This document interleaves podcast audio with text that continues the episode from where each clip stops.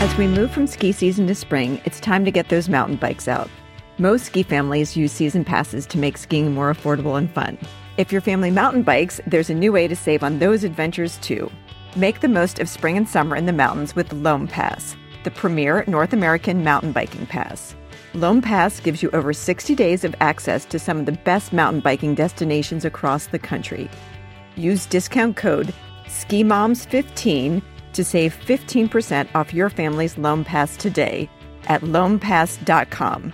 That's L O A M P A S S.com. Loam Pass is available in two versions for kids ages 6 to 11 and the Adult Pass for ages 12 and up.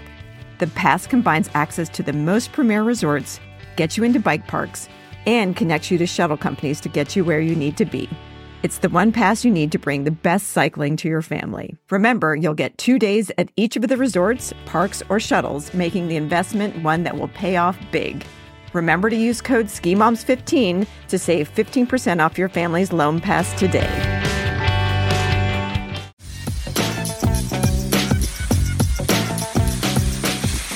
Welcome to the Ski Moms Fun Podcast.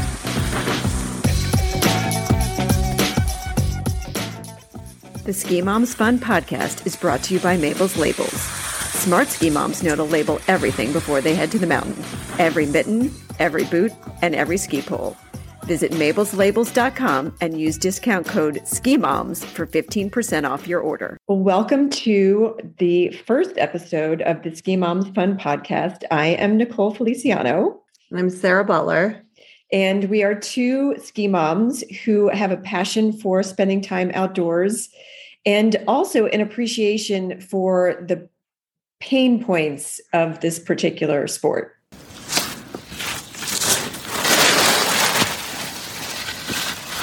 It can be a lot of fun, but it can also be a lot of work and not fun if it's not well planned and well organized and a good strategy.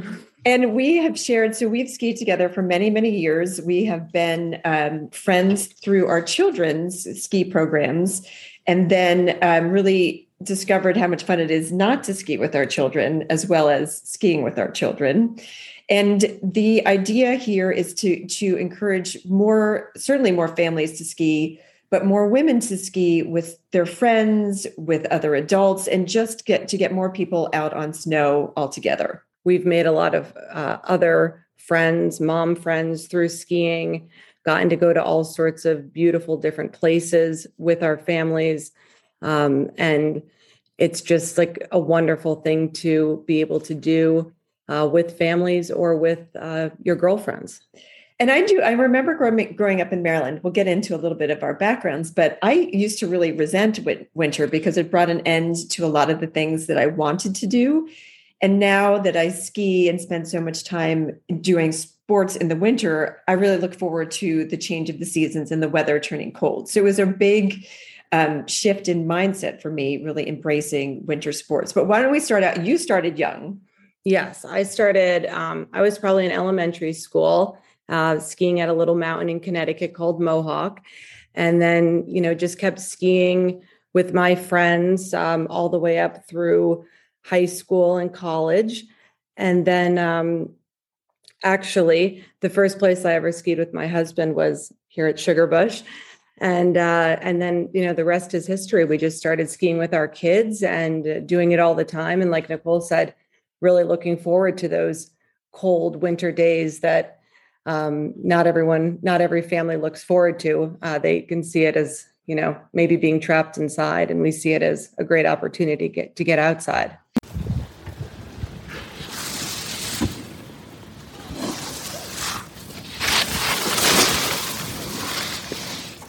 You did you like it right away? I did. Yeah, I did as a little kid. I mean, the equipment was obviously different. I don't think I probably had, you know, I didn't have electric socks like I do now and all of the uh the things to keep me extra warm, but it was really fun and um I remember loving it from the beginning and then middle school going out to Salt Lake City and really seeing what real what real West Coast skiing was all about. So that was a lot of fun and um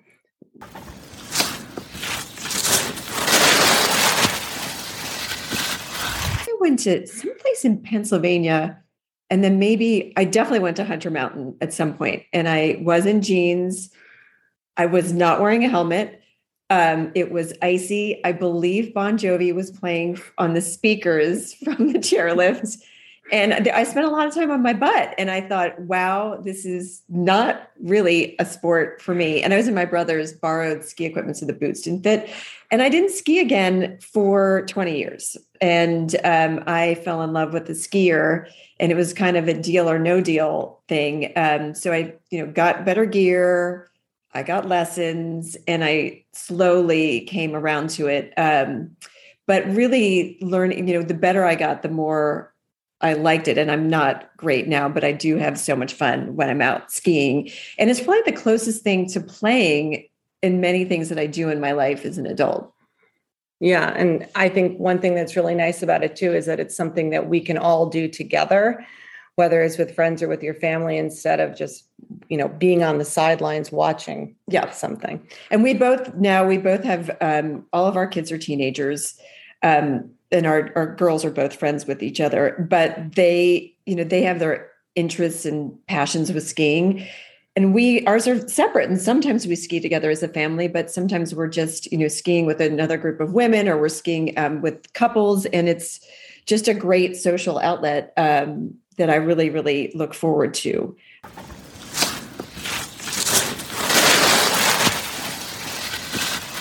Um, did you teach your kids to ski or did you hire it out? I taught them. I taught them when probably they were about three years old.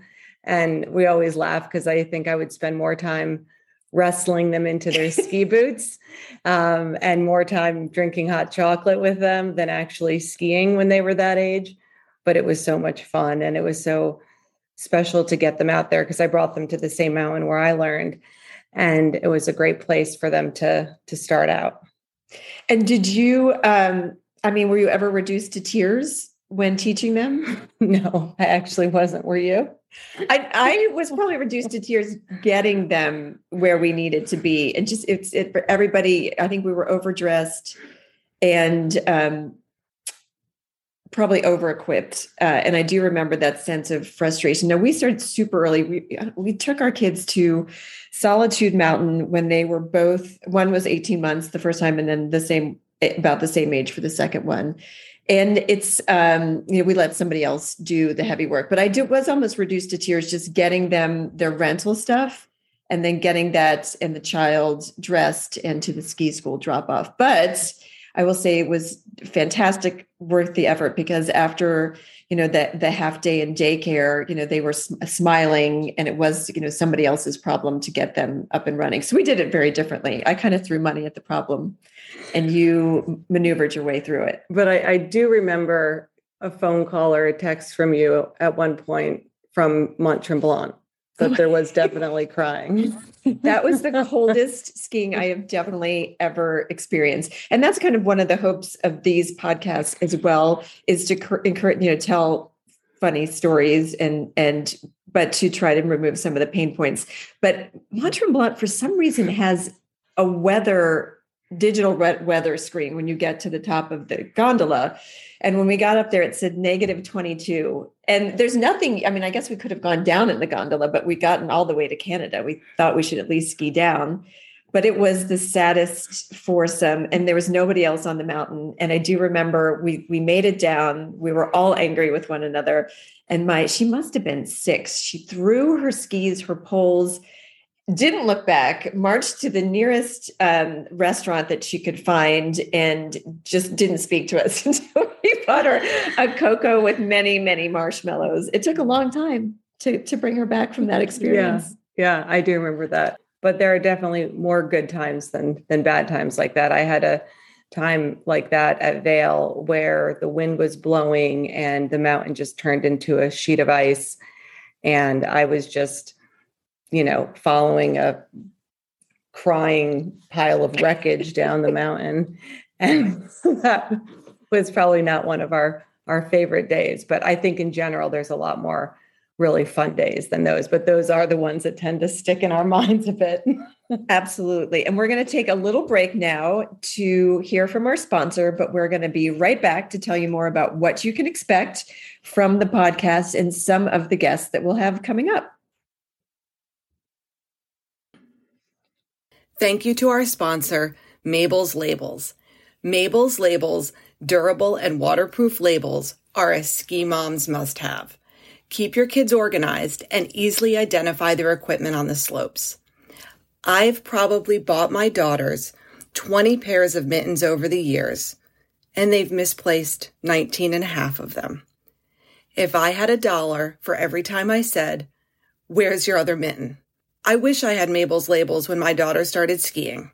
She had the cutest skis from a local ski shop with pink and purple butterflies. It turned out that a number of other families had the same style ski, and there was a good part of the winter where we were in and out of lost and found trying to track down her skis. At one point, we even managed to have two skis in two different sizes. Mabel's labels could have prevented these mix ups and saved us a lot of time. So many skis, boards, and poles can look the same. And now I put Mabel's labels on all of our gear before we head to the mountain. Simply go to mabelslabels.com to personalize your own and use code SKIMOMS at checkout for 15% off your first purchase. Exclusions apply. Code is not valid on stamp, reflective, or sale items.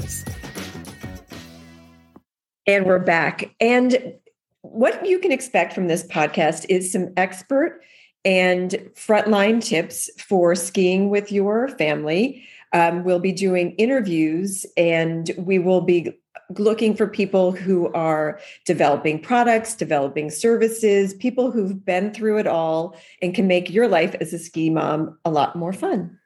Yeah, we have some really great people lined up to come talk to us, and we hope you'll tune in and listen and learn a lot uh, alongside us. Now, one thing that can make a huge difference is picking the right resorts and the, the right ski experience for your family, and also having the right gear. Variation or variety in terms of, you know, the number of obstacles between the car and the lift, and especially when you have little kids and you're new to it, making that as, you know, streamline as painless as possible. Uh, is really important and not all mountains are created the same when it comes to that. So we're really we're hoping that some mountains are listening to this and they can start thinking from a mom's perspective.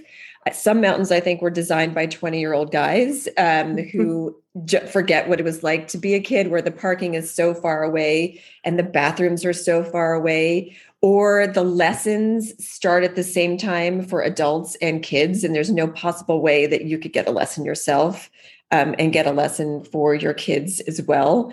Um, so, so those are some of the things that we'll kind of be talking about and giggling about as we go through this.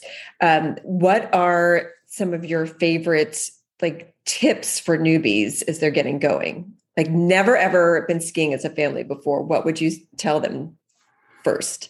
Oh, I would say like I think the biggest thing, especially if they're little kids, is just to um, you know, don't have very high expectations of the first few times you get out there, right? Like we have, were saying. and have M and M's in your pocket, candy, yes, lots um, of breaks. Um, don't go out if it's negative twenty two. Yeah, find a nice day.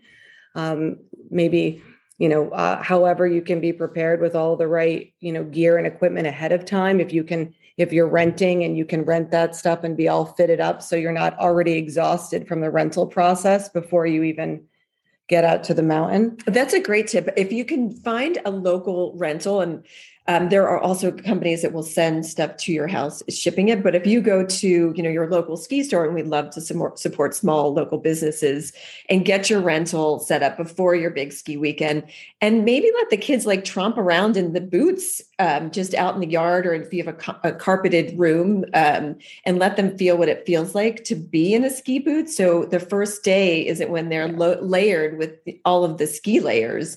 That would make it a lot easier. Um, we did not we did not do that, but I wish I had. Absolutely. So what are your favorite like tips for newbies? My best tip would be don't start at a major ski place. Like don't go to Jackson Hole to learn to ski. You know, just I'm sure it's I'm sure people have done it with some level of success, but for our family, you know, starting someplace small, we took them to um, Solitude, which is a super. It's a it's a small resort in Utah. It's very family oriented. It's mostly people who are doing day trips. There's not a lot of lodging there. And we set our expectations super low that they were just going to basically learn what it felt like to be in boots and glide a little bit. And then after that, we picked a local mountain. I mean, we had a, um, a place in Connecticut, and the hill was 15 minutes from our house. I mean, we could, we did and could run home at lunch during the break in their ski programs to warm up and make soup at home. It was that close. And if somebody had a meltdown or if the weather just stunk, it wasn't a waste of a whole weekend because it was so close. So finding something that's convenient to you um, is really important.